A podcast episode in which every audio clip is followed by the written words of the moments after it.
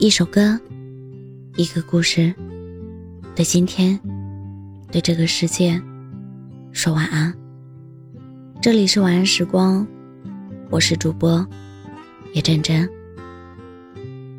今天心情糟透了，要租的房子被别人抢走了，刚买的柠檬茶被路人撞翻了，排了好长的队，终于到我了。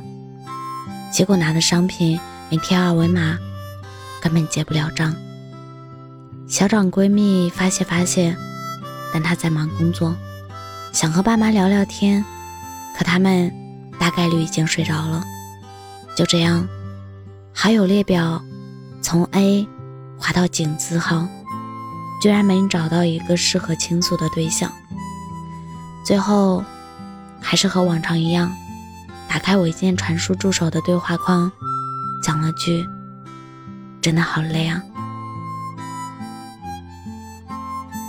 起初，文件传输助手对我来说，只是一个方便快捷的移动硬盘，里面堆着各种各样重要的东西，需要抢购的物品清单、近期的工作计划、账号的登录密码，凡是大脑可能忽略的事情。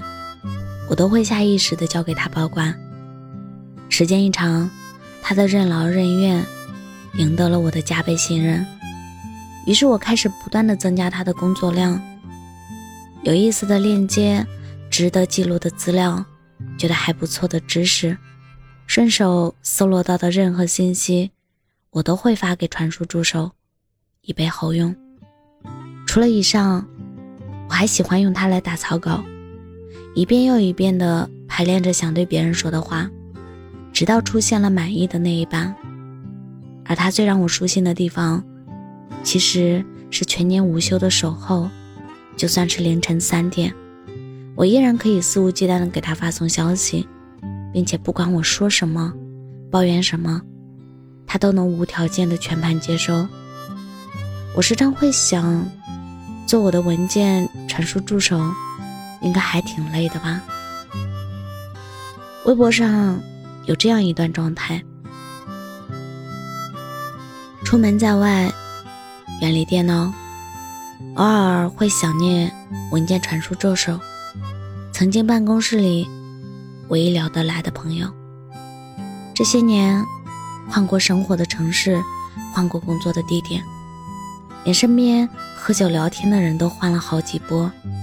唯一不变的，似乎就只有文件传输助手了。有人把它当做记事本，随手记下与另一个人有关的一切。他吃原味鸡块，喜欢蘸番茄酱；他喝咖啡，不喜欢放糖，也不爱加奶。有人把他当成亲人，在陌生的城市孤单的庆祝生日时，会在对话框写上祝福。又长了一岁，一定要好好爱自己啊！也有人把它当做心情树洞，那些别人难以感同身受的委屈，那些不愿让父母担心的烦恼，都偷偷的告诉了他。渐渐的，文件传输助手知道了我所有的秘密，也见证了我最真实的面目。每次翻它，都像是在看传记。思绪自然而然的会飘到生命的某个时刻，有开心，有难过，有茫然，也有激动。它记录了生活的琐事，也保存着我们的成长经历。第一份述职报告，第一个独立完成的企划案，第一次收藏的旅行攻略，第一场。独自承担起的大型活动，而他除了传输文件，还能传输情绪，传输那个不敢轻易在人前暴露的纯粹的自我。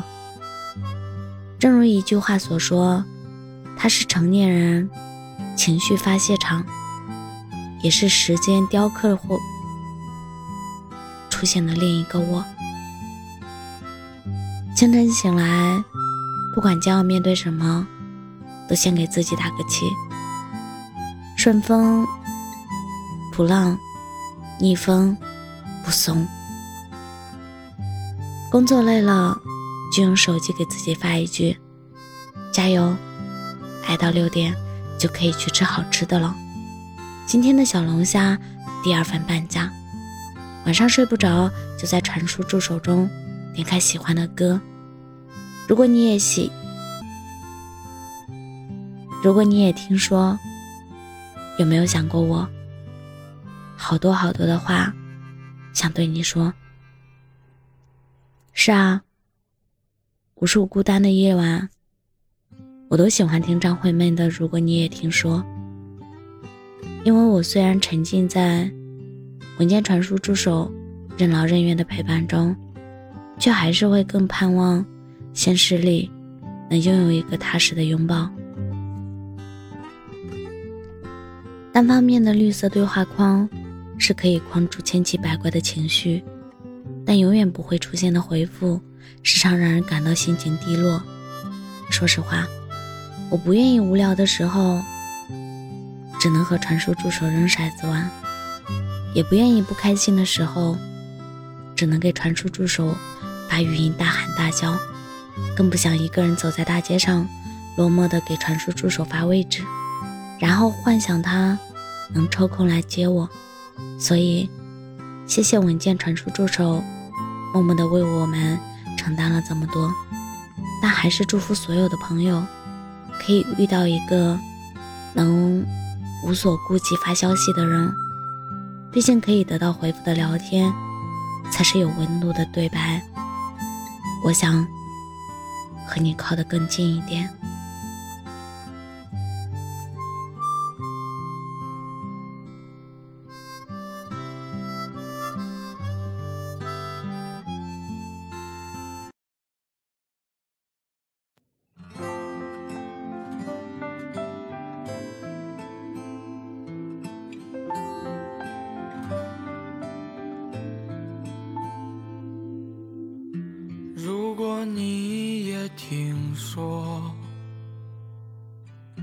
情不是简单的快乐，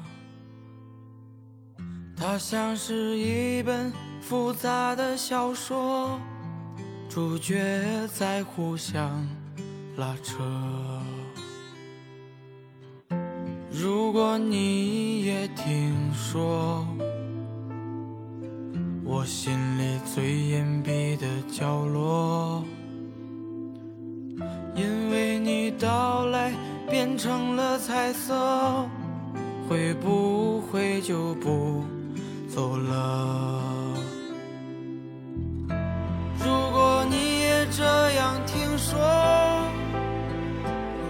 眼泪藏着后悔与不舍，可惜你不曾这样听说，全部的回忆化。成了泡沫。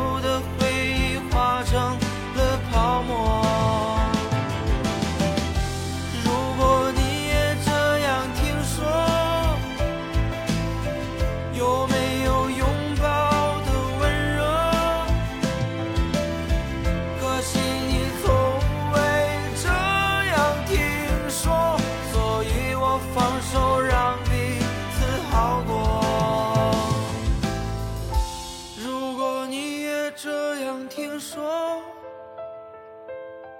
眼泪藏着后悔与不舍可惜你不